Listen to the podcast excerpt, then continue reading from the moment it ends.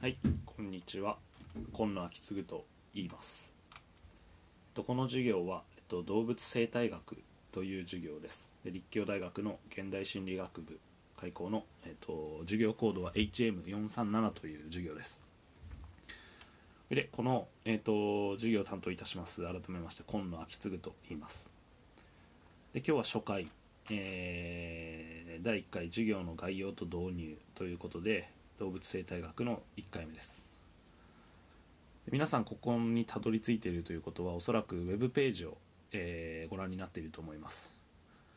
でこの授業は全てえーウェブページを使った、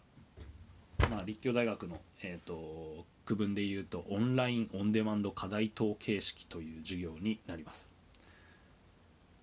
え授業の補足資料として私が授業内容を解説している音声データ皆さん聞いていると思うんですけど、えっとこの音声データをポッドキャストにて配信しています。で以下のアンカーというアプリの、えっと秋継ぐ今野のポッドキャストというのに入って音声を、えー聞いてくれれば分かったり分かんなかったりしますのでご利用ください。というわけで、えっと、この授業に関してはえっと、授業の設定時間である火曜予言でこれに縛られることなく、えーご自身のご都合の良い時間に学んでいただいて構いませんので。でただしあの提出すべき課題、えーたまに与えることがありますので毎回の授業ページをその週のうちに確認するようにしてください。で今ご覧になっている皆さん、えー、とページのゼロこの授業の受け方というのをご覧になっていると思うんですけどそこをただ僕は今読んでいるだけです。でえっと一つ一つ読んでいくと12345個目の、えー点のところです。授業の切りのいいところで考えるポイントというものを挙げています。で授業内容を理解するための参考にしてください。でそれからこのウェブページを使った授業なんですが、えっと、各回の授業の最後。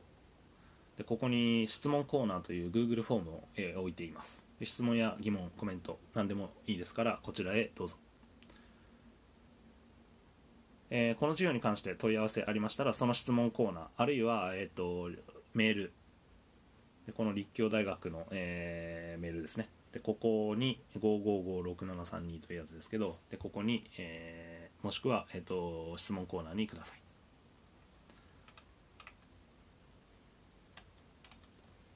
はい。でそれでは、えー改めまして1の自己紹介というところに行きたいと思います。えっと、私の名前は今野昭次と言います。で立教大学の教員ではなくて、えっと、本務校でこれ帝京科学大学という、えー変な大学がありまして、えっと、東京西キャンパスという名前の、えっと、山梨県上野原市にある、えーところです。でそこの、えっと、アニマルサイエンス学科という学科で、えっと、主に犬の行動と心理それと遺伝的な基盤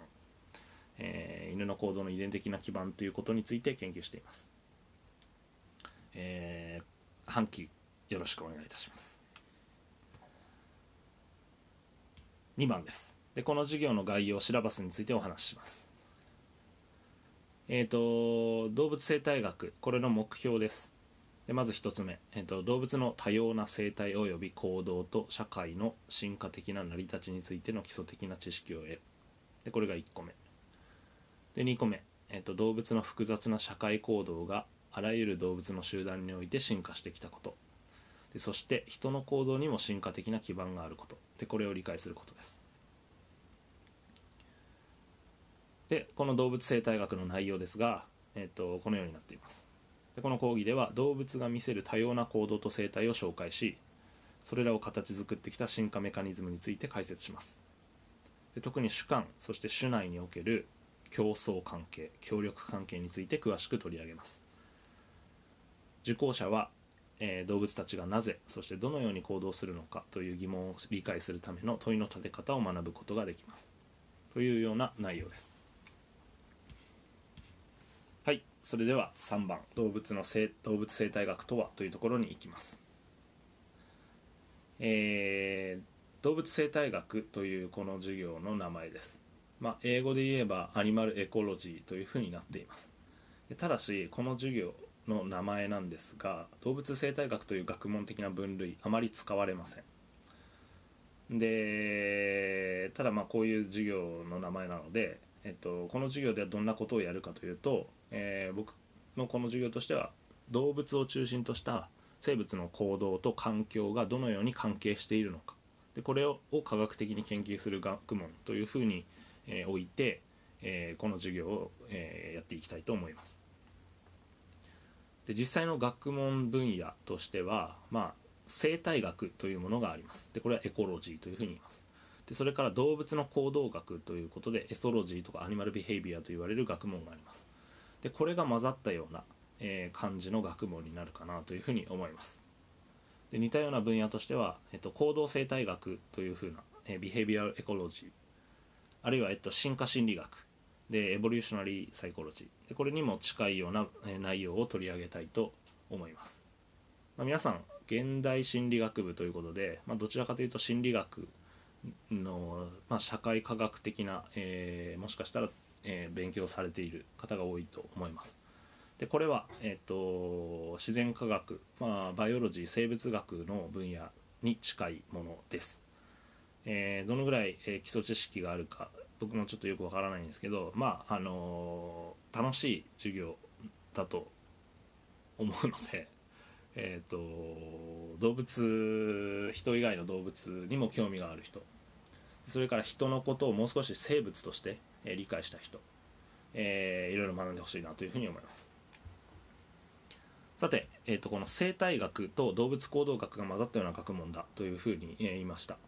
で一つ一つ生態学と動物行動学、えー、お話ししていきたいと思います。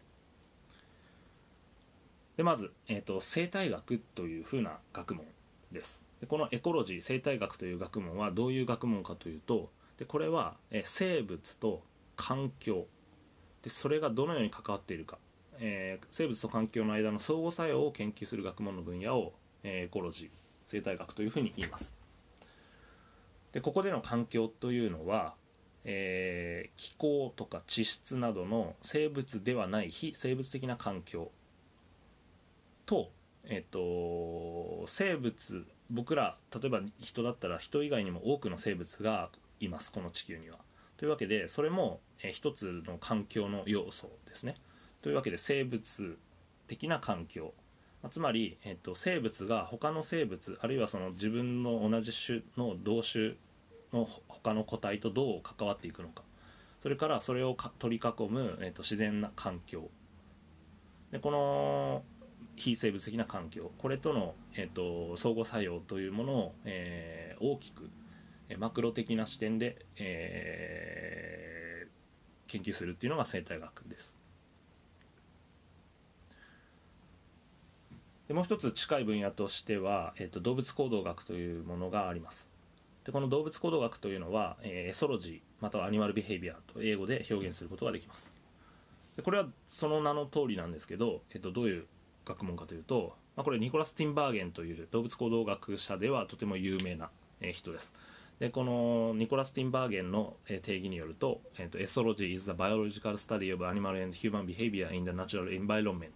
というふうにあります、まあ、つまり、えっと、エソロジー動物行動学というのは、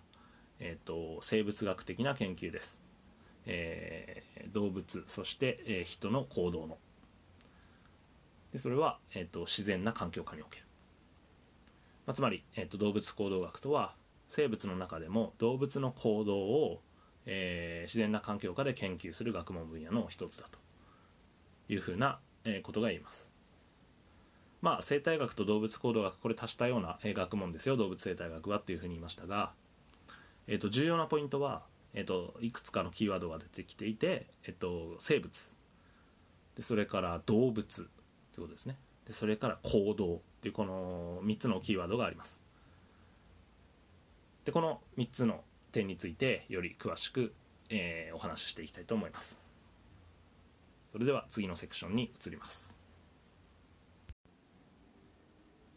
はいそれでは次に、えーと、生物とはというところに移りたいと思います。4番の生物とはというところでで生物とは、えーと一体どういう存在か。でこの定義はそれほど、えー、簡単ではないんですが、えー、私は、えーと、生物とは何かと問われたら、えーと、食べる存在。で増える存在。でそしてやがて死ぬ存在。というふうにざっくりこの3つを重要な要素としています。逆に言うとこの食べる増えるそして死ぬ。でこの3つの営みをしない生物はいないというふうに、えー、言えます。で一つ一つ見ていくとまずこの食べるということ。でこれは、えっと、比喩的に言っているだけで我々みたいに、えっと、本当に文字通り何か他の生物を食べて、えっと、エネルギーを生み出している生き物もいますが、えっと、例えば、植物のように、えっと、光合成をして、えー、有機物を作り出す生き物もいます。いずれにしてもこの代謝活動というものを行って、えーと、自分でエネルギーを生み出すという、え活動をしています。でこれを行うというのが一つ生物として重要な要素です。で2つ目は増えるという活動です。で増えない生物は、えー、存続してきませんでした。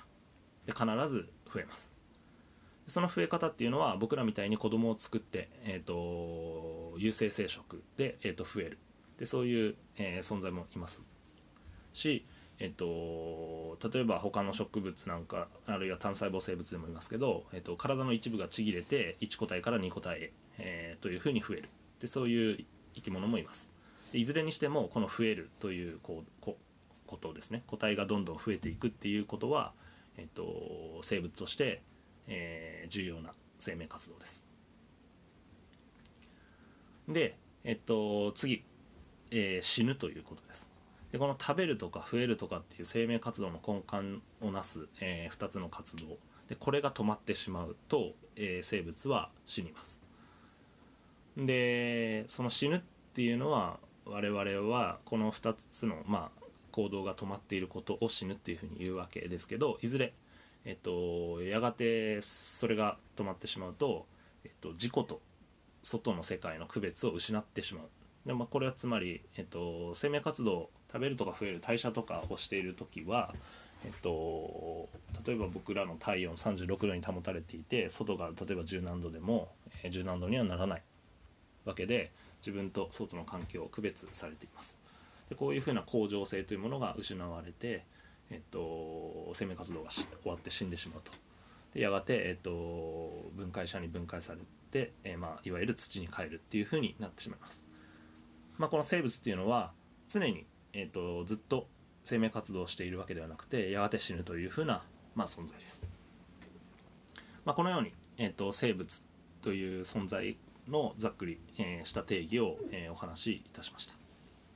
まあ、ちなみにですけどウイルスです、え今僕らが苦しんでいるウイルスですが、まあ、これは、えーと、半人前の生物というふうに言われていてでどこどこが足りないかっていうと,、えーと、他の生物の細胞に寄生して、えー、増殖する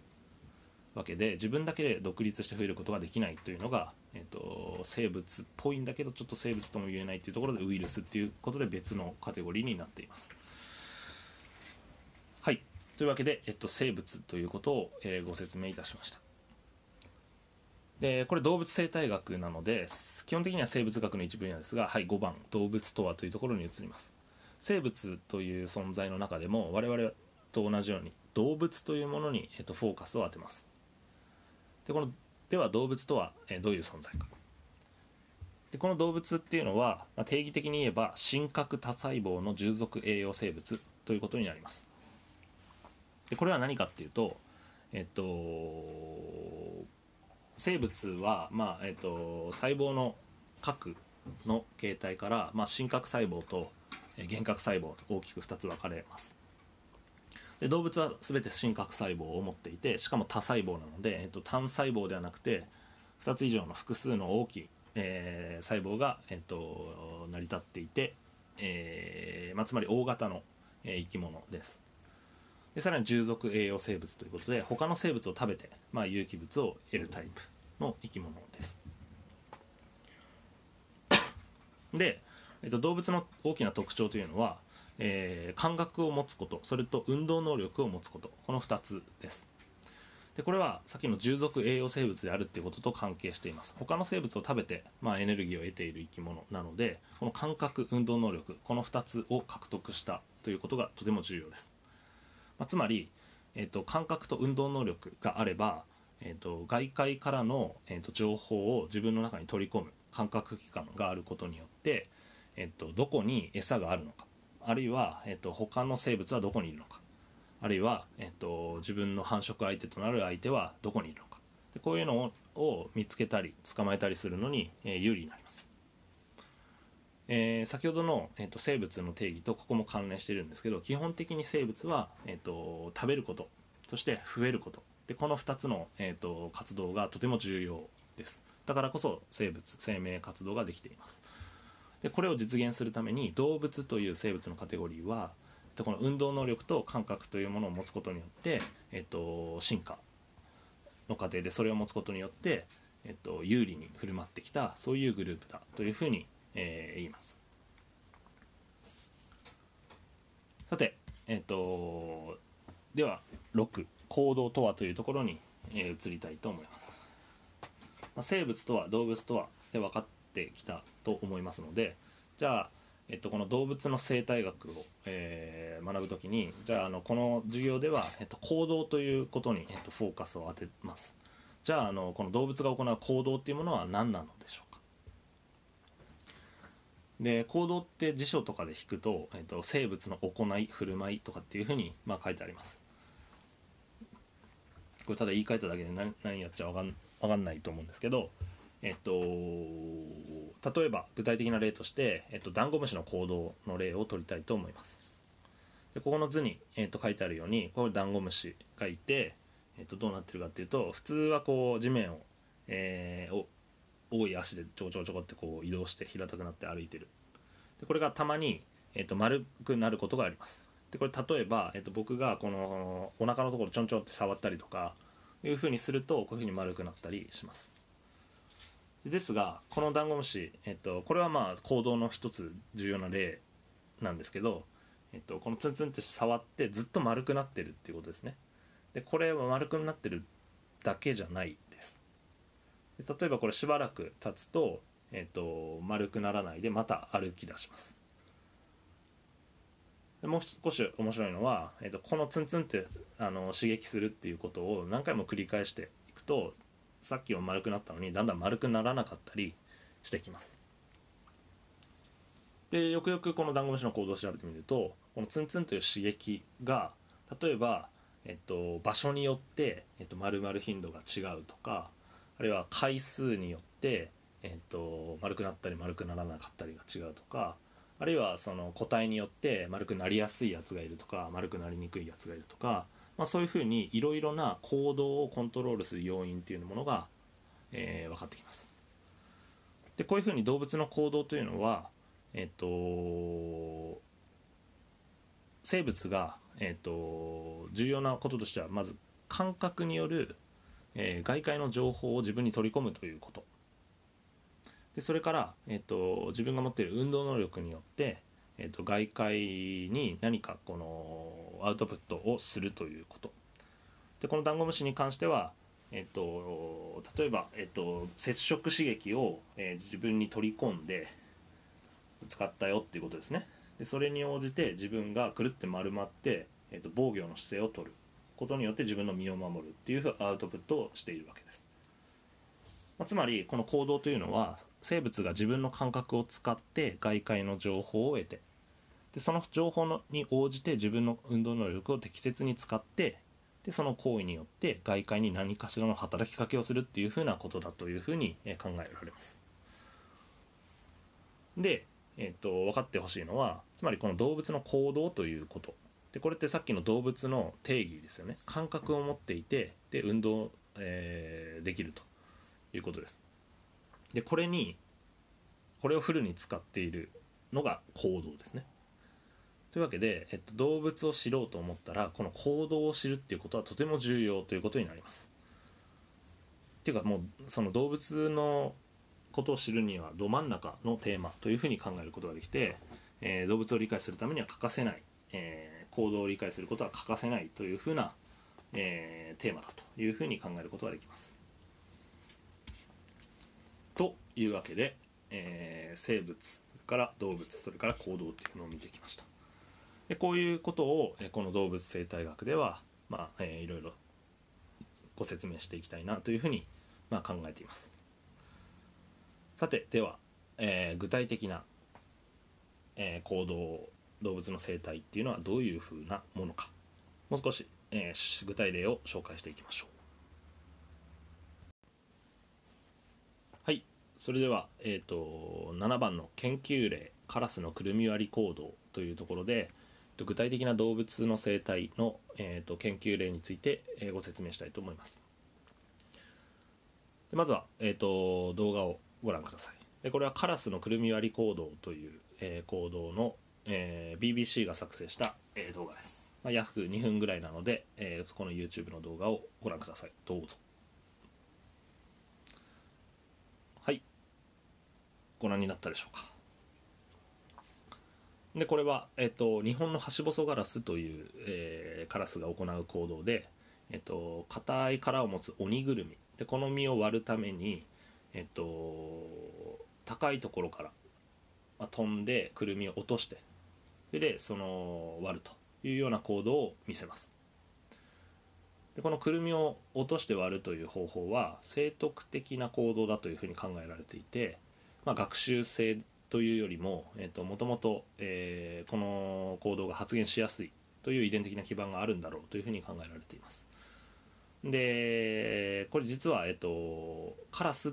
て一言で言っても日本にはよく見られるカラスはえー大きく分けてこのハシボソガラスと、ハシブトガラスというものがいるんですが、えっとまあ、ハシブトガラスの方がこう一回り大きくてではしあのくちばしも太い、えーまあ、ゴミ置き場の中で結構大きめのカラスがゴミ漁ってたりするのはこのハシブトの方で、まあ、このけなげにくるみを割ってたり植物性の植物が食べ物が好きなやつはこのハシボソガラスというものなんですけど、まあ、くるみを割るのはこのハシボソです。で遺伝的な基盤があるっていう一つの、まあ、理由としてもあのハシブトはこの行動を見せません。このやるのはこのハシボソだけで、えー細々と、えーハシボソちゃんは頑張っています。でこのハシボソガラスえっ、と僕はとても好きでこの行動このくるみをこう落とす行動の他に、えっと、動画でご紹介されているように、えっと、その行動を少しこう変えてですね、えっと、柔軟な行動に、えー変化させて、えーいます。まずこれは学習が関与していると思います。これは具体的にどういう行動かというと、えっと、飛んで落とすんだけじゃなくて落としてそのまま放置して、えっと、車が、えーその上をバシャって通って割るのを、えー待っていると。でこの待つというタイプの行動が、えー見られます。でこれはこう見た時におお賢いなというふうに純粋にまあ思うかもしれません。まあこっちの方が楽ですしね。ただ待ってればいいんでっていうことです。ただし、まあ、動物の行動としてはこのようにもともと生徳的なものであったものを少し変えて、えっと、こう柔軟なものに行動を変えていくっていうのはこれはまあ動物としてそういう能力があったら非常にこう問題解決としては有利ですよね。というわけでこの行動学のあるいはこの動物の生態学の、えー非常に面白いテーマになります。ただこの行動本当にカラスは、えーくるみを車で割ろうとしているのでしょうか、えー次のスライドに移ります。で研究者は批判的な、えー考え方が、まあ、重要でこのカラス本当に車を使ってくるみを割ろうとしているのだろうか。現象としてはすごく面白い、えーものなんだけど、え実際はどういうふうな、まあ、意図を持ってというか、えカラスが、え行動をとっているのかを、え厳密に調べる必要があります。そこで、えっとアメリカの研究者はこの、まあ、実はアメリカにも同じ同じこの種類がのカラスがいまして、えっと、同じようにくるみを落として割るっていう行動が見られます。でもしカラスが、えーこのアメリカの研究者は本当に車を使ってくるみを割っているのだとしたら、えーこう考えました。そうだとしたら、えーカラスは車が近づいてきている時に道路にくるみをよく落とすだろう。で一方、えっとあんまり車が来ない時にはくるみを落とさないんじゃないかっていうふうに、まあ、考えたわけです。でこういうふうに、えー予想して、えーカラスのくるみの落とす頻度というものを、まあ、観察しました。でこのスライドの、えー、とグラフの右側の棒グラフをご覧ください。でここの横軸でベヒクルアプローチングというふうに書いてあって Yes と No というふうに書いてあります。でこれつまり、えーと、車とかの乗り物が、えーと、近づいてきているかということです。で Yes が近づいてきている時。で No が近づいていない時っていうことです。でこの縦軸が、えーと、カラスがくるみを落とす頻度ということになります。でこれでお分かりの通り、えーと、棒が長ければ長いほどよくくるみを落とすっていうことです。でイエスとノーで若干脳の方が高いように見えて、まあ、実際にはここの2つの、え、車が近づいてきているかどうかでくるみを落とす頻度に差はないというような結果でした。で観察の結果車が来るか来ないかでくるみを落とす頻度に差はなかったということが、え、分かりました。でそこで、え、このアメリカの研究者たちは、えー、カラスこのカラスは、えー、別に車を使ってくるみを割っているっていうわけではないんだというふうに、まあ、結論付けました。でこれは一つ説得力がある、えー、説明だと思います。次のスライドです。カラスの自動車利用行動車にくるみを割らせる行動の学習というふうにあります。でこれ、えー、と一方なんですけど同じ現象。これ日本で先ほどのあの BBC もこれ日本の、えー、ハシボソガラスでえーと、ここの、えーと、東北大学の近くの、えー、実はあのー、カラスなんですけどでこのえっと、日本の研究者これ実は僕の、えー、師匠である二瓶義明先生という先生が、えー、行った研究です。この日本の研究者は、えー、この同じようなカラスの行動に着目して、えー、どういうことをやったかというと、えー、ひたすら、えー、このカラスの行動を観察し続けました。でよくこのくるみ割り行動を行う、えー、場所がいくつかあってでそこに張り付いて、えー、ずっと観察をしていたと、まあ、そういうふうに聞いています。でこの、えっと、スライドなんですけどこれ、えっと、日本心理学会の、えっと、心理学ミュージアムというもので、えっと、面白いこの心理学の知見みたいなのがスライド形式で、えっと、誰でも分かりやすく、えー、紹介してあるとても良い、えー、コンテンツです。でこれあのめくっていくというかスライドのようにこう次々とこういうふうに生きることができるので、まあ後でゆっくり、えー、見てください。でこのカラスの自動車利用行動というのはとても分かりやすく、えーと記述されています。で、えっと、この二平先生はこういうふうにひたすらカラスの行動を観察したし続けてどういうことが分かったかというと実は、えっと、カラスが、信号待ちの車のタイヤの前にくるみを置くという事例を報告しています。でここにもこの写真も見えてると思うんですけど、えー、全くこうまたさらに、えっと、くるみを落とすというところから、えー、かなり柔軟に行動が変わってるという証拠を提示したわけですね。で実際には、えーと、くるみを、えー、持ってきて普通だったらこう飛んで落とすあるいは電線に止まって高いところから落とすっていう行動なんですけどそれからさらにただトコトコトコというふうに道にこう出てきてで道路にくるみをただ置くというでこういうふうな行動が見られます。で実際にはこのいろいろなパターンが、えー、二平先生観察していて例えばこう1個だけじゃなくてえっと、2個ぐらい置くとかでそれから、えっと、本当にタイヤの目の前に置くとか、まあ、そういうような行動が、えー、観察されています。でさらに1匹だけじゃなくて、えっと、その何匹も、えー、おそらく違う個体が、やっているっていう証拠も、まあ、見られています。ということでここで分かると思うんですけどもうこれ置くっていうのはもう完全にあの落とす飛んで落とすっていうこととは全く違う行動ですよね。で置くっていう行動が出てきて置いて割れるっていうことを、まあ、理解するというふうに解釈するしかないような行動ですよね。ってなってくると,、えーと、結論としては、まあ、こうなるわけです。これはカラスは絶対にくるみであ間違えた、えっと、車で、えっと、車を使ってくるみを割っているはずだというふうに結論を付けました。もちろんあの物理的に落として割れるっていうそこの関連が学習されているのはまああの分かっているんですけど、まあ、その落とすっていうステップを、えー、外してでも、まあ、ただ置いてでも割れるってことはこれはもう車というものに引かせることで割れるっていうそこの、えーと、関連を学習しているだろうはずだろうというふうなことでこれはあのこの証拠から車とくるみの車に引かせてくるみを割れるっていうここの関連が、えーと、少なくともここの地域のカラスは分かってるだろうっていうことを、えー、と二平先生は主張しています。でこれも、えー、と説得力のかなりある、えー、説明だと思います。ということで、えー、とこの2つの事例ですね、えっと、カラスのくるみ割りの行動の、えー、アメリカの研究者と、えー、日本の研究者のこの違いということを、まあ、今回ご紹介してました。でこれこそが、えっと、動物生態学あるいは動物行動学の、えっと、とても重要なポイントを示しているというふうに考えています。つまりこれどういうことかというとまずそもそも、動物の生態行動というものは複雑であって、えー、なおさなお、えーと、その動物の行動を引き出す環境というものも一様ではありません。でこの関係性っていうのを理解することは、えー、そもそも簡単なものではありません。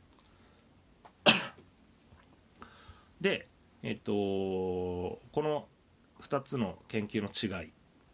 一見すると同じようなこのカラスのくるみ割り行動を扱っているんですけれどもまあ、前提となる考え方それから研究する方法これによって、えっと、最終的な結論あるいは主張が異なる場合があります。でここで、えっと、皆さんはこの2つの事例というのを、えっと、一通り説明して理解していただいていると思うんですがこの動物行動を理解する時にはそれが大事なんです。つまりそれっていうのは結論そのものを、えー、考えるあ覚えるよりもその結論がどのように導き出されたのかという過程を理解することの方が重要であるというふうなことです。つまりアメリカの、えー、研究者の場合ではえっ、とカラスはくるみを割っているんですか？こういうふうに単純な問いだったら「ノーいいえ割っていません」っていうふうになりますよね。で一方、えー、日本の研究者の場合はカラスは車を使ってくるみを割っていますかっていうことに対して、えーと、Yes はい、えー、車を使ってくるみを割っていますっていうふうになってます。でこのように単純に問いの立て方が単純すぎてると,、えーと、その答えっていうのも、えー、違ってきています。でだけどこれはえっ、ー、と主張とか異なるっていうのはえーとそれぞれが別にあの間違ったことを言っているっていうわけではないですよね。重要なのは、えーと、動物行動動物の生態。これは暗記をするものではないです。結論を暗記するものではなくて例えばある主張があってこういう動物はこういう行動をしますよって言った時に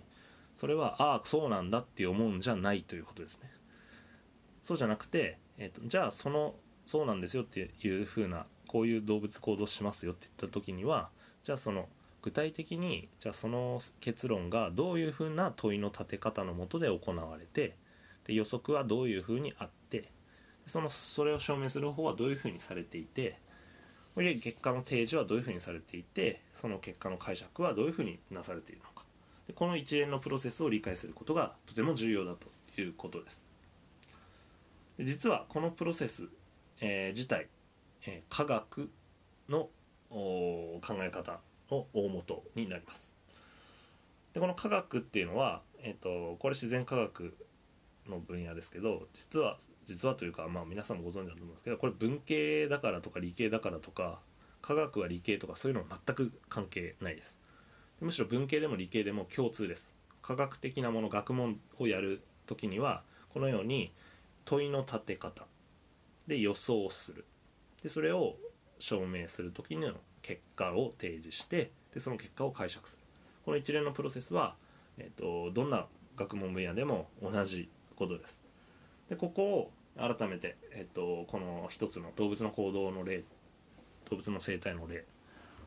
を使って改めて、えーと確認してほしいなというふうに思います。はいということで動物生態学。を学ぶにあたっての、え具体的な事例ということでお話をしました。というわけで次8番のセクションに移りましょう。はいそれでは8番、えー、動物生態学を学ぶということ。というところに移ります、えー、これまでに、えーと、動物生態学の、まあ、具体的な事例というものを、えー、お話してきました。まあ、カラスのくるみ割りコードを使ってっていうことです。で僕すごいカラスすごい好きで、えっと、このくるみ割りコード、えっと、僕が本向こうの上野原というあ山梨県と神奈川県と東京の県境にあるところですけど、えっと、そこの大学の近くでもこのくるみ割りコード、まあ、実際に観察されていて、えっと、とても面白い、えー、コードです。で皆さんの、えーお住まいの地域でももしかしたらやってるかもしれないのでぜひあの教えてください。もし目撃したら。あの上野原でも結構あの二平先生が発見したその「奥」っていうタイプのえ行動が、まあ、少ないんですけど観察はやっぱされてますね、まあ、少なくとも、えー、と生徳的な落とすという行動から、えーより発展的な柔軟な行動をカラスは、えーどの地域のカラスでも見せるんだってことが、まあ、分かってきたなというふうに思います。はい。でこのこういうような動物の生態学行動学を学ぶということなんですけどじゃあ、あのどういうその意義があるかなぜ動物生態学を学ぶのかというようなことで、まあ、これはいろいろあります。動物と人の行動の基本的な仕組みを理解するっていう、まあ、基礎的なものもありますし実はこの地球規模の問題の未来の予測とか行動の制御のためなど、まあ、実用的なことに使われることもあります。で様々な意義が、あります。で動物生態学のこの研究成果っていうのは、まあ、実際に、この社会にさまざまな影響を及ぼしていますし及ぼすはずです。ので別にあのなんだろう浮世離れした、えー学問というわけでもない、えーどんな学問でもそうなんですけどあの役に立たない学問は、まあ、ないというふうに、えー僕は思っています。で例えば、えーこの動物の、えー研究がどういうふうに実社会に、えーいわば役に立っているのかということを表す一つの例として、えーまあ、2つここで取り上げたいと思うんですけど、まあ、1つの例はこの、えっと、犬と猫の引き取り数の推移というグラフですね。でこれをお示ししながらお話したいと思います。でこの例をなぜ取り上げたのかというと、まあえっと、動物の生態というところでは動物生態学というところでは、まあこの主観関係という、えテーマです。つまり、えーこの世の中というか地球上には、えー我々人という種だけではなくていろいろな種の動物が、まあ、生物が暮らしています。でそこで、えーなくてはならないのが僕らそれぞれが、まあ、あと暮らす環境を構成している一つのメンバーです。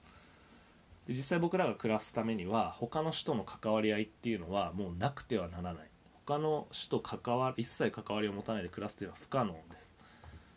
ですからこれが主観関係、えー種と種の同士の関係っていうものが、まあ、この動物の生態そのものといっても、えー言い過ぎではないです。この主観関係についてこれを理解するっていうのは、えー我々、えー人社会にとってもとても重要です。で例えば動物の生態学あるいは動物の行動学。でこれをやることによってこれまで、えー明らかにしてきた、えー大きな点というのは動物にも人と同じような感情や痛みや苦しみがあるということが、まあえっと、分かってきています。でこれは一つの研究というよりも、えー数多くのえ研究の蓄積によってこういう風土あこういう成果が、まあえっと確立されてきてでそれが、まあ、世論に影響を及ぼすということになります。でそうすると私たちの人の社会の全体的な風潮として、えー人以外の動物も、まあ、物として扱うべきではなくてで人と同じ生命を持つものとして尊重すべきであるという考え方が主流になっていきます。でその結果、えー例えばその結果の一つとして現れてくるのが、まあ、このいわゆる犬や猫の殺殺処分の数などというえものです。でこのグラフは、えっと昭和50年ぐらいから、えっと平成30年ぐらいまでの、えー日本における全国の犬猫の引き取り数の推移、まあ、あの保健所に、えー持ち込まれる犬のあるいは猫の数の推移です。でこれ見てお分かりの通りすごく減ってることが分かります。分かりますよね。年々年々、えー、結構もうあの引き取り数が減っています、まあ、つまり殺処分数が減っているというような、まあ、ことです。でこれ実は殺処分数っていうのはどんどん増えてるっていうふうに勘違いしてる人も多くてあの不幸な猫を助けたいです犬を助けたいですとかっていう時にはこれ殺処分数が増えていますっていうふうなことを言ってたらそいつは間違いで、えっと、実際大きく見ると、えー、殺処分数減ってます。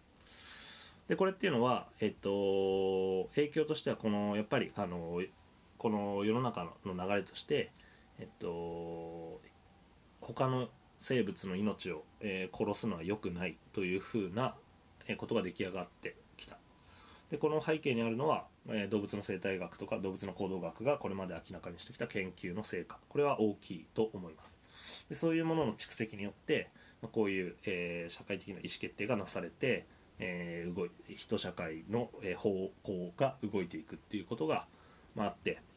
まあ、一つ一つの研究成果は、えー、と目に見えなかったりするかもしれませんがまあ、大きな流れとしてこういうふうな、えーと、目に見えた、えー、社会の変化っていうことで見えてくることはあります。でもう一つの例として、まあ、これは、えー、次のこのグラフですがグローバルサーフェステンパラチャーっていうところですね。これをまあご覧ください。でこれは、えーと、地球温暖化に関する、えー、地球の表面の温度の推移っていうものを表しています。で先ほどの、えーと、犬と猫は主観関係としてよりこう小さいスケールでの、えー、ところを扱ったわけですけどもう少し地球規模の問題として、えーと、動物の、えー、生態学行動学が明らかにしてきている分野あのデータとしては、まあ、この地球温暖化のことを取り上げざるを得ないでしょう。でこの地球温暖化についてですがこのグラフ見て分かるように、まあ、1880年ぐらいから2020年ぐらいまでの、えっと、地球の表面の温度っていうのがこの黒い線で書かれた、えー、折れ線グラフで書かれたものですけど 1880年のところベースラインに基準にしておくとえもう1度以上上がっているっていうことが、えっと、分かっていると思います、まあ、地球の表面温度はえー、と急激に上昇し続けています。で特に顕著なのは、えーと、工業化が推し進まった、まあ、1900年以降の、えー、工業化の後ですね。でここの上がり幅が非常に多く。さらに言えば1960年以降の大型な、えーと、大規模な、えー、工業化が進んだ、えー、時からすごく、えーと、上があの温度が上がっているってことが、まあ、分かっています。でこのグラフもう少し見てみると,、えー、と黒いのが実際のものなんですけどあの地球の表面の温度ですが えと赤で書かれているのは人間活動による温度上昇です。で緑で書かれてるのがそれを除いた、まあ、自然で発生するような、まあ、気温変動。これが緑。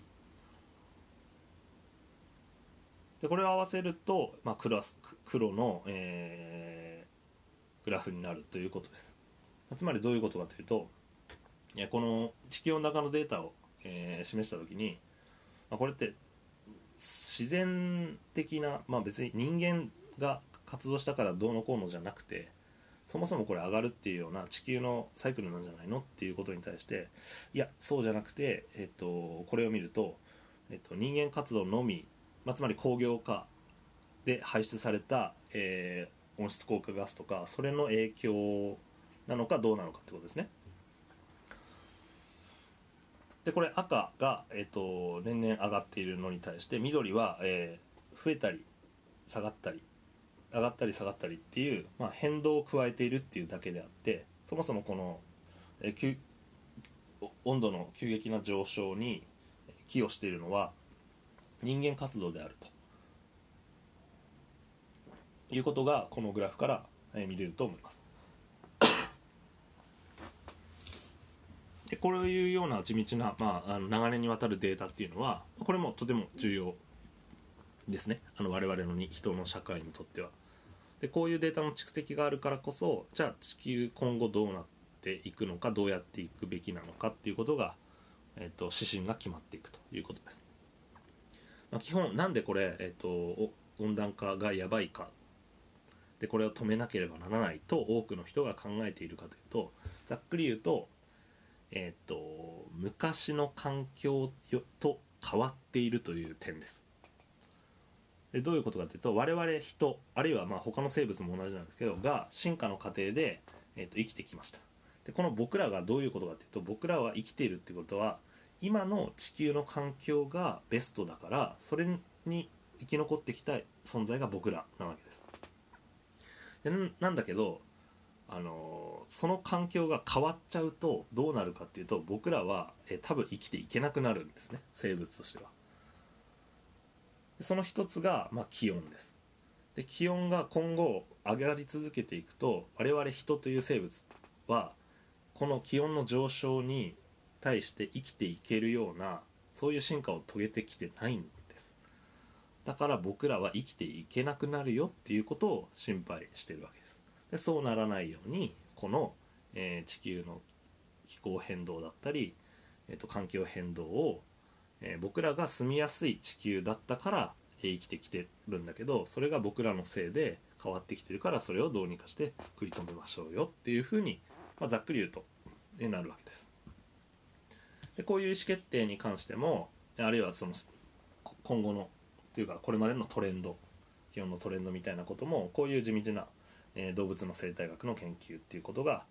えー、とても重要になってきて、えー、まあそれ以外で何かしら今後の、えー、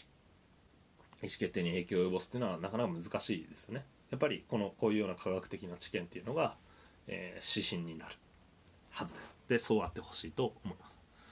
というわけでこの2つの例、えー、1つは主観関係1つは、えー、地球の温暖化みたいな、まあ、かなり地球規模な問題。でこれを取り上げましたが、えーと、これ見て分かり分かってほしいこととしては、え動物の行動学生態学っていうのは、えー、我々人社会に与えるインパクトも少なくないよということです。では次最後のセクションに、えー、移りたいと思います。はいそれでは、えー、次の最後のセクションに行きます。9番動物生態学の基礎1進化かっこ自然選択というところをご説明していきます。最後に、えっと、今日の授業の最後に、まあ、動物生態学これから学んでいく上で、えっと、重要な要素基礎となるような重要な要素、えー、3つ、えー、少し軽く説明したいと思います。で1つ目がまず進化ということです。で2つ目が、えっと、遺伝化環境化というポイントです。で3つ目が、えっと、ティンバーゲンの4つの問いっていう、まあ、そういうこの3つを、えっと、少し軽く説明します。まず1つ目、えー、9番。動物生態学の基礎1進化自然選択についてです。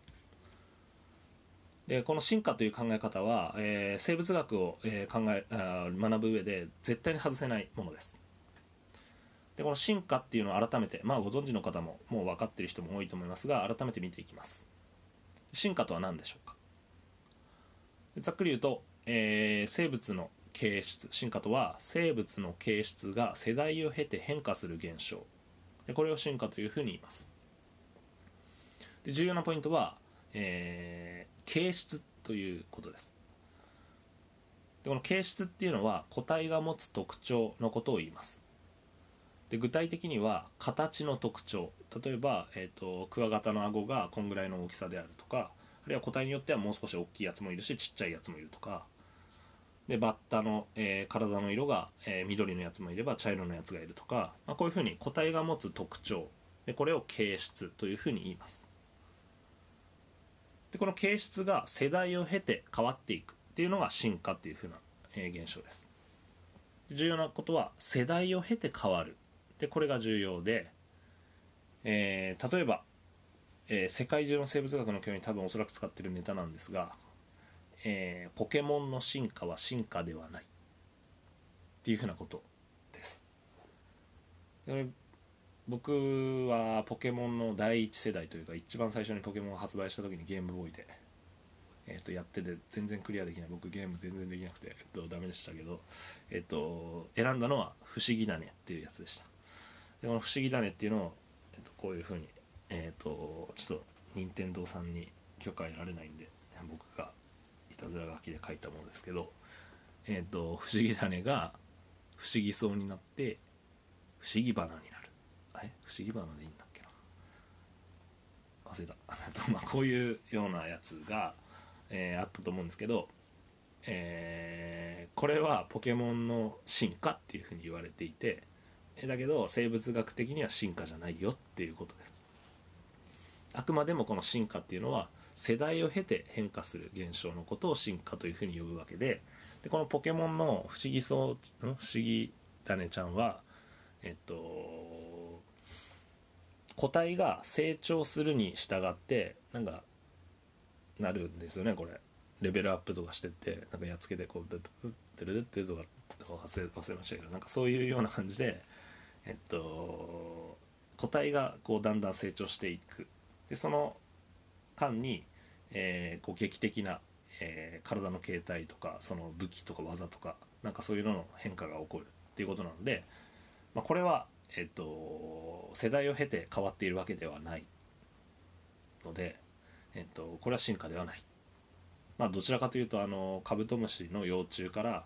えー、さなぎになって成虫になるっていう劇的なこの形質の変化を伴う個体の成長っていうことで、まあ、これは変態だポケモンは進化じゃなくて変態だっていうのは、まあ、よくネタとして使われるわけなんですけど、えーと、進化っていうのを理解、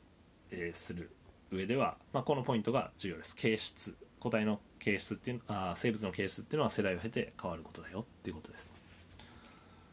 まあ、あのポケモンとかあのそのゲームのことを格のものを生物学みたいなそういう学問で何を言っとるんだと言われればそれはそうのことなんですけどまあ分かりやすく言っとるとそういうことです。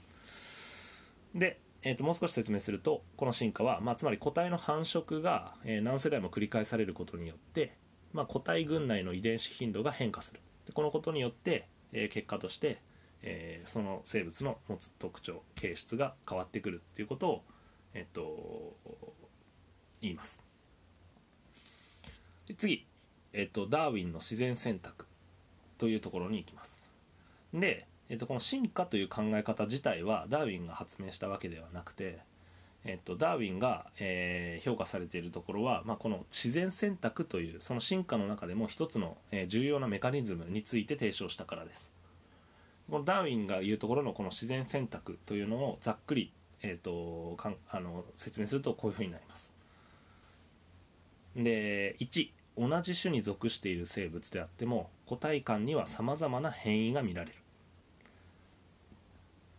2それぞれの個体が持つ変異によって生存率や残せる子どもの数に違いがある。3個体間の変異は遺伝的なものであって、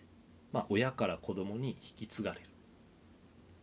でこの123の、えー、条件が、えー、どんどん繰り返されていくとどうなるかというとその結果生存しやすい。あるいは繁殖しやすい。で生存や繁殖に有利な形質というものがその集団内に選ばれていってで次第に洗練された形質というものが、まあ、つまりその環境に合った、えー、形質というものが、えー、固定されていく集団間ま内に広がっていくというような現象を、まあ、自然選択の、まあ、進化の中でも一つの、えー、重要なメカニズムとして、まあ、起こるんだというふうなことです。まあ、具体的な例としてここに、あのまあ、これもあの高校の生物の教科書とかでも、えー、取り上げられていますが、まあ、蛾の、えー、色の変異について少しお話ししていきます。でまあこの、えーと、蛾の色のタイプが、まあ、この白い、えー、ゴマの符のようなものがこうついている、まあ、このえっ、ともともと持っているこの白と黒の点々の蛾がいたとします。でこれの中に、まあえっと、黒いタイプの、えー、やつもいると、まあ、これが、えー1番のところですね。同じ種の蛾なんだけれどもそういう個体であっても個体間にはさまざまな変異が見られて例えば、えー白いやつそれから黒いやつっていうふうに、まあ、ちょっとずつ違うよっていうようなことです。で次2番。それぞれの個体が持つ変異によって生存率や残せる子どもの数に違いがある。実はこの蛾えっとえーイギリスの工業革命があった時にえっと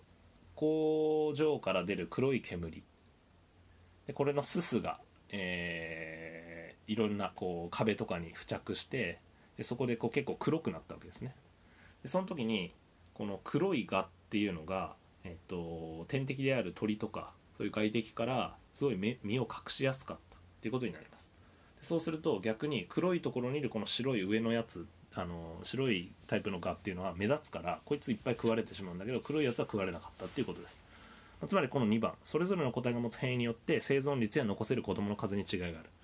で今の環境にその工業地域のこの黒いすすだらけのそういうところの環境だったらこの黒いやつがすごく有利だったっていうことになります。で逆にこの元々のタイプの白いやつっていうのはあまり有利じゃなかったってことになります。でそうなってくると,、えっとこの、えっと生存率、えー黒の方が生き残りやすくて、えっと子供を残す確率も上がってくるっていうことになります。で逆に白は、えなかなか死んでしまうことが多くて子供も残せない。でこうなってくると3番。で個体間の変異は遺伝的なもので、えー親から子供に引き継がれる、まあつまり黒いやつの子供は黒い確率が高くて、まあ、白い子供の白いやつの子供は、えっと白である確率が高まってくる、まあ、これは遺伝するっていうことです、まあつまりどういうことになるかというと先ほどの2番で白よりも黒の方が生き残りやすかったらその次の世代は黒いやつがどんどん増えていきますよねっていうことになります。でまた3番が1に戻ってで、えっと変異が見られて、まあ、黒いやつが多くなってきます。そしたら黒いやつが今度またやっぱり、えっと生き残りやすいから子供を残して、まあ、どんどん、えっとそれが親から子供に伝わっていって。でこれがどんどん繰り返されていくとどうなるかっていうとこのそもそもの変異が白と黒いたのですが、えー結果として、えーここの地域の、えーし蛾の集団は黒いやつが優勢になってくる。というふうなことになります。ほとんど全部が黒になったといういうふうなこともあります。でこれが、まあ、いわゆるダーウィンの自然選択の、えー具体的な例ということになります、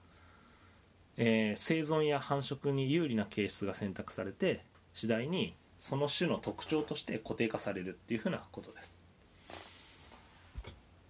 えー重要なことは今この蛾の例を取ったのはたまたまここの工業地帯の黒いすすが、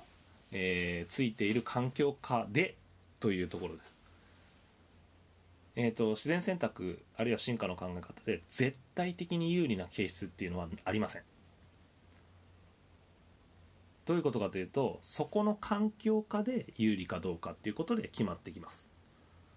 えーだから、えー、とそもそもは、えー、と木のところとか自然な環境でえー暮らしているがであればこの元々のタイプであった白と黒のゴマ模様。でこいつの方が多分見つかりづらかったんだと思います。なんだけどたまたまこの環境が激変した時に、まあ、この黒いやつが有利になったっていう例を、まあ、ちょっとお示ししただけですね、まあ、というわけで、えっと、重要なことは、えっと、絶対的な有利な形質っていうのはなくてそれはあくまでも環境との相互作用ここで、えっと、有利か不利かっていうのは決まってくるっていう、まあ、そこのところです。というわけで動物の、えー単体で調べるっていうかその理解するよりもその環境との相互作用っていう、まあ、つまり生態学的な見方っていうのはとても重要だっていうことが、まあ、分かっていただけると思います。というわけで、えっと、この1個目ですね、まあ、これがまず重要な、まあ、ポイントなわけですけど、えっと、進化。それから自然選択、まあ、ここは、まああの次の次の次あたりのなんか授業でも進化のところは、えー1時間取って、えー、と少し、えーえーちゃんと説明したいと思いますが、まあ、とりあえず、えー、とここは、えー理解しておいてください。はい、えーとりあえず一旦、えー終わって次の、えー、と基礎の2番目と3番目の、遺伝化環境化と、えーと、ティンバゲーの4つに関しては次のセクションで、ご説明します。はい。そしたら最後の最後なんですが、えーと、10番動物生態学の基礎2それから11番動物生態学の基礎3っていうところです。でまずは10番の基礎2遺伝化環境化。まあ遺伝も環境もというところです。でこの授業では動物生態学動物の行動を扱います。でこの行動を扱う時にえっ、ー、と行動とかまあ形質ですね。まあ、生物が持つ個体の特徴形質を扱う時に、えー、まあそもそものその動物の行動の見方の話です。例えば、えー、極端な遺伝決定論という考え方ができます。でここに、えーと、攻撃的な敵対的なシグナルを送っている、えー、犬。イラスト。でそれから服従姿勢を親愛の情だったり、まあ、あの神話的なシグナルだったり、まあ、服従のシグナルだったり、まあ、を、えー、体を低くして見せている、えー、犬のイラスト、まあ、これを挙げています。これ例えば、えーと、一つ極端な遺伝決定論としては例えばある犬が、えー、すごく攻撃的攻撃性が強い犬っていうのがいるとします。で逆にえっとすごく服従的で、えー、他の個体に対してすごく烈意に振る舞うと。下に下に振る舞うっていうやつがいるとします。でこういうような個体によって行動パターンというかまあ性格のような一貫した行動の形質っていうものが見れた時にじゃあこの行動って何なんだどういう原因があるんだろう？っって考える時にこれは遺伝的に決定されているっていうふうに考えることができます、まあ、極端な例で言えば例えば攻撃この遺伝子を持つとすごく攻撃的な、えー、個体になるとかこの遺伝子のこの変異があると、えー、服従的な、えー、行動を見せる個体になるとか、まあ、こういうふうにある一つの単一の遺伝子が、えー、ある一つの形質と1対1で対応しているような極端な遺伝的な決定論っていうものを、えー、もできます。えー、実はでもこれは、えー、間違っています、えー、行動のような複雑な形質というものは基本的に1対1の対応っていうふうになることはありません基本的に、えーと、行動は単因子ですからので発現される、えー、かなり複雑な、えー、形質なので、えー、ある一つの遺伝子の変異によって一つの行動が決定されるというものはと考えるのは、えー、間違っているというか、まあ、正しくはないでしょう。まずは、えー、そういうふうに、まあ、考えていてください、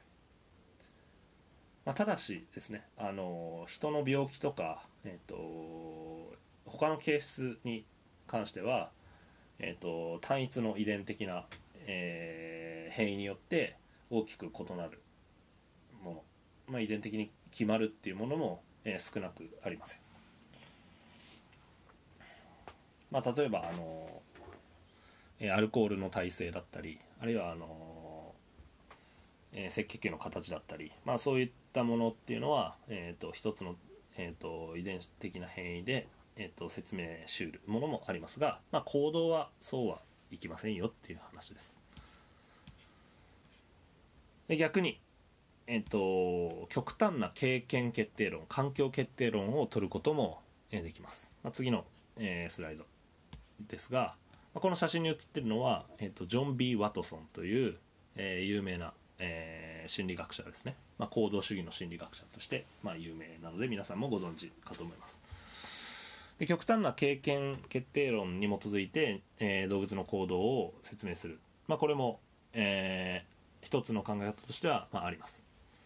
まあ、つまり、えーと、後天的な環境や経験によってあるいは学習によってえーと、生物の形質が決まるというふうな考え方を取ることもまあまあできます、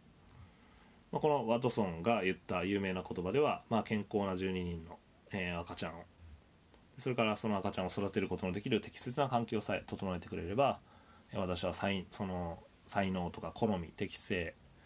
えー、先祖民族など遺伝的と言われるものとは、まあ、全く関係なしに、医者にでもなれるし芸術家から泥棒古事記までさまざまな人間に育て上げることができますよっていうふうなことでまああの教育というか、えっと、的にこの行動主義の心理学的な要素をまあ宣伝してやろうと、まあ、したわけですが、えっとまあ、これも極端すぎて、まあ、間違っています。まあ、行動というものは複雑なので、えっと、遺伝的遺伝子でもだけでも説明できませんし、え環境だけでもまあ説明できないっていうことになります。まあ、ありきたりですが現在の主流な、え見方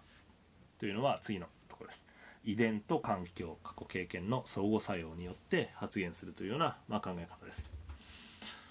まあ、つまり生物の形質を決定するのは遺伝と環境の相互作用であるという、まあ、真っ当ですが、まあ、面白くはない、まあ、普通の考え方です。つまり遺伝か環境かではなくて遺伝も環境も遺伝も育ちもということです。でこの図は、まあ、有名なあのワディントンという人の、えーと、エピジェネティック・ランドスケープという、えー、図です。でこれ、まあ、あの地形みたいなイメージでさまざま複雑な地形になっていてでそこにこう丸い、えー、ボールが置いてあると、まあ、ビー玉みたいなボールが置いてあります。でこれが、まあ、少しなだらかな地形に、えー、傾斜がついた地形のように見えます。でこのボールのがちょいっとこういうふうに押す押された時に下に押された時にこの出口が、えー、このくぼんでるところが1箇所2箇所3箇所4箇所ぐらいありますよね。でこのビー玉がコロって転がった時にじゃあどこの、えー、出口に落ちるのかなっていう風なイメージです。でここで例えば、えーと、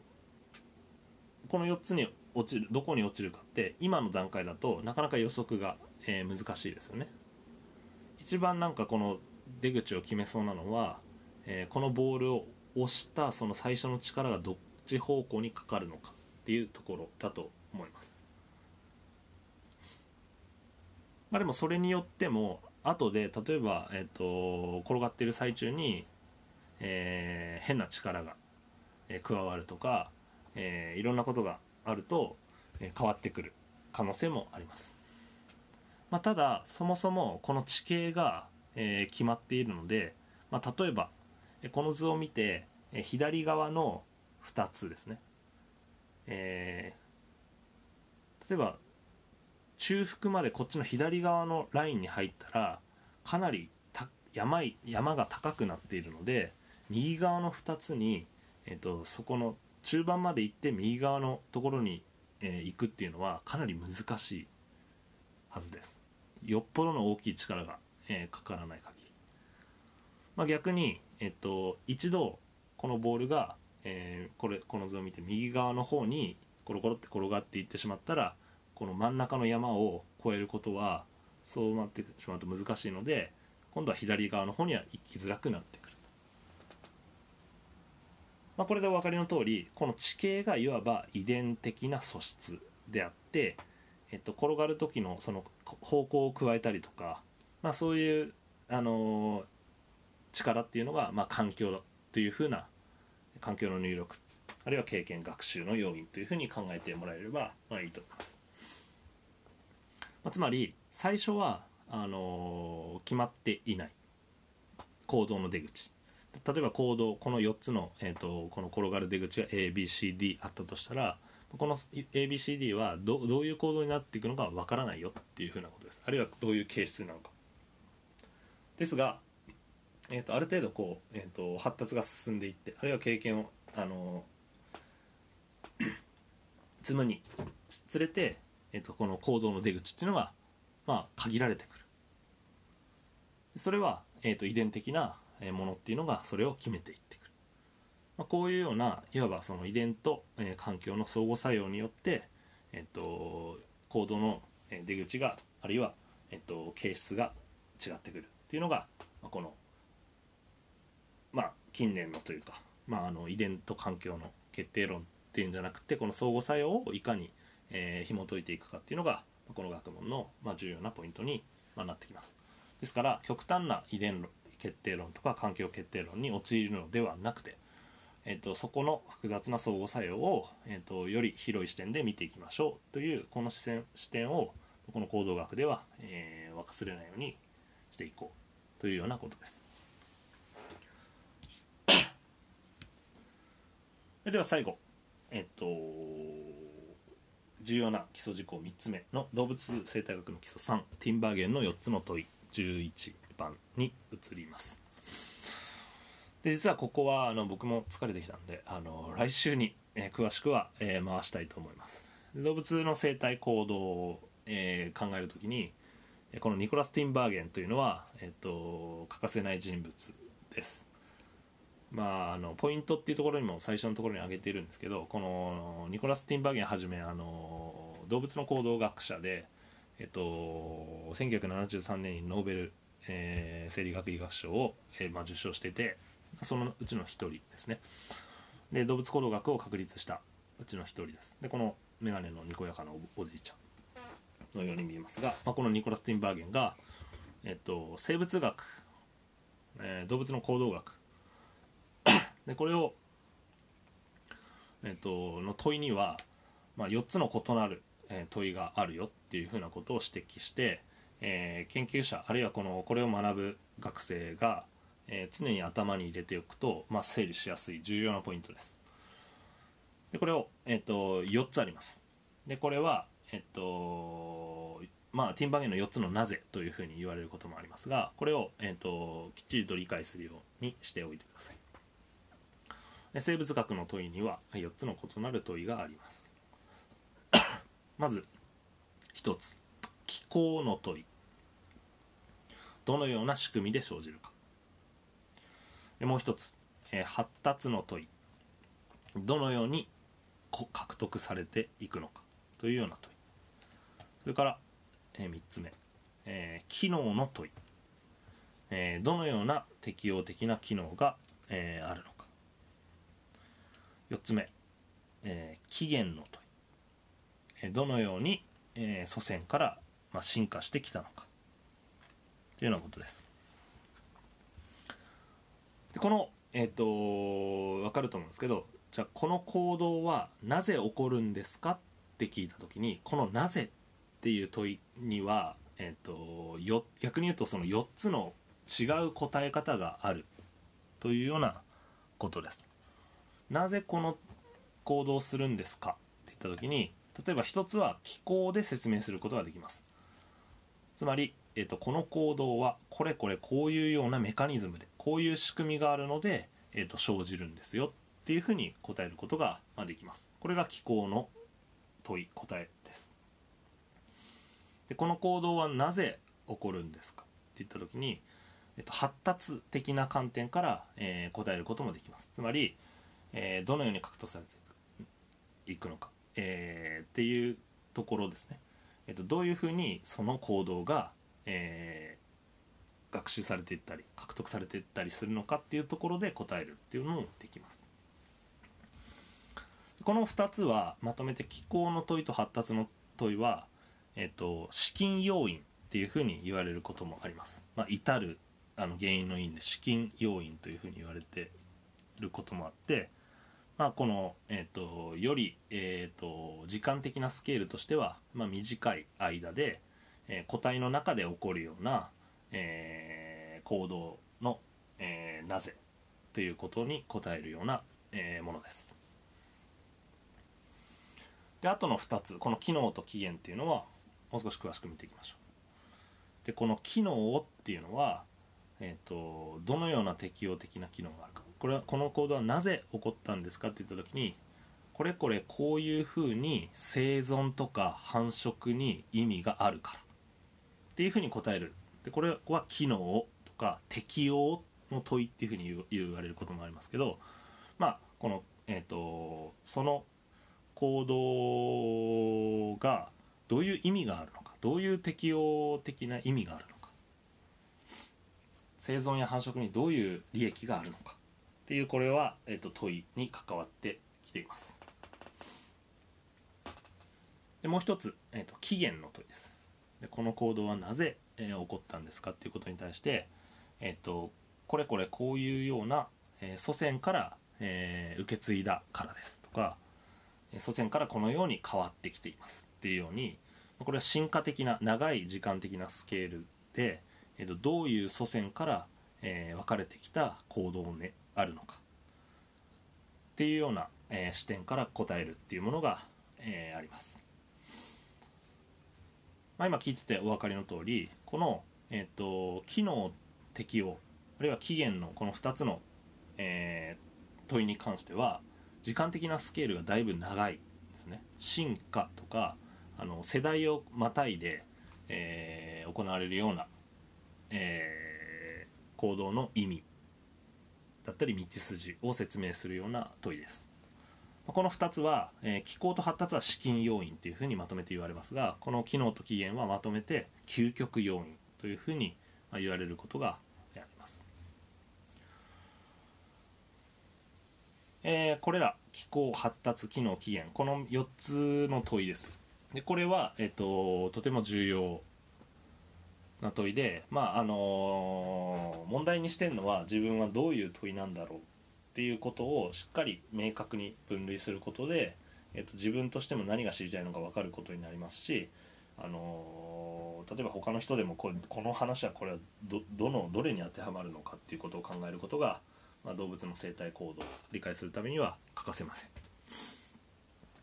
で一つ、あの付け加えておくこととしてはこの機構とか発達とか機能とか起源とかって言葉は全くこれ暗記する必要がなくて例えば教科書とかでは全然違う言い方してますし、あの意味がないですこのラベル自体には。だからちゃんとこれはこの4つの区分がどういう意味かっていうのを意味としてあの暗記するんじゃなくて意味としてちゃんとあの理解するってことが、まあ、大事です。僕もこれいい覚え方っていうのはないかなっていうふうに考えたんですけど、まあ、あの思いつかなくてあの教科書によっては例えば気候の問いをメカニズムの問いって言ったりとかあと基準って言ったりとかいろいろあったりしてあの機能も適応的意義って言ったりした人もいるしあの適応って言ったりした人もいます。言う人もいます。であとは起源のところにもあの系統発生要因って言ったりとか、まあ、しあのいろいろな別な言い方がするのでその言い方自体を覚えることが重要ではありません。これはこの4つの違いをどこが違うかっていうのをしっかりあの理解するってことが重要です。でこの点に関して、えっと、具体例を少し交えて次回の授業で詳しく解説していきたいと、思っています。はい。ということでえっと今日の大体授業が、えーの内容が、終わりました。えっ、といくつかあのこの授業を通じて、えっと、ポイントっていうところを考えるポイントみたいなところを挙げてますので、まあ、そこら辺とか、えっとあ後で復習とかする時の参考にしてください。で今週の課題としては、え特に提出するものとかあありません。ただこのウェブページの内容をちゃんと読んでくれたり聞いてくれたりすれば、えー、とそれで OK ですので、えー、と履修取るこれまだ確定じゃないですよね。なので、えー、とゆっくりと考えてこの授業、えー受けるかどうか、えー決めてください。で最後に、えー、ともし何か、えー、と質問コーナーとして何か質問したいことがあるとか、えー、と疑問なところがあるとか、まあ、そういうの、あのーあれば、えー、とここの、えー Google フォームに、あのー学籍番号と入力して、えーください。ただこれは必須ではありません。はい。というわけでえっと何か、えーご質問とかある人って言ってもこれないんだな。はい。というわけでえっと僕の第1回目の授業を、えー終わりたいと思います。それではまた来週、えーこの授業でこのウェブページでお会いできることを楽しみにしています、えー授業準備結構大変ですわ。じゃあまたまた来週。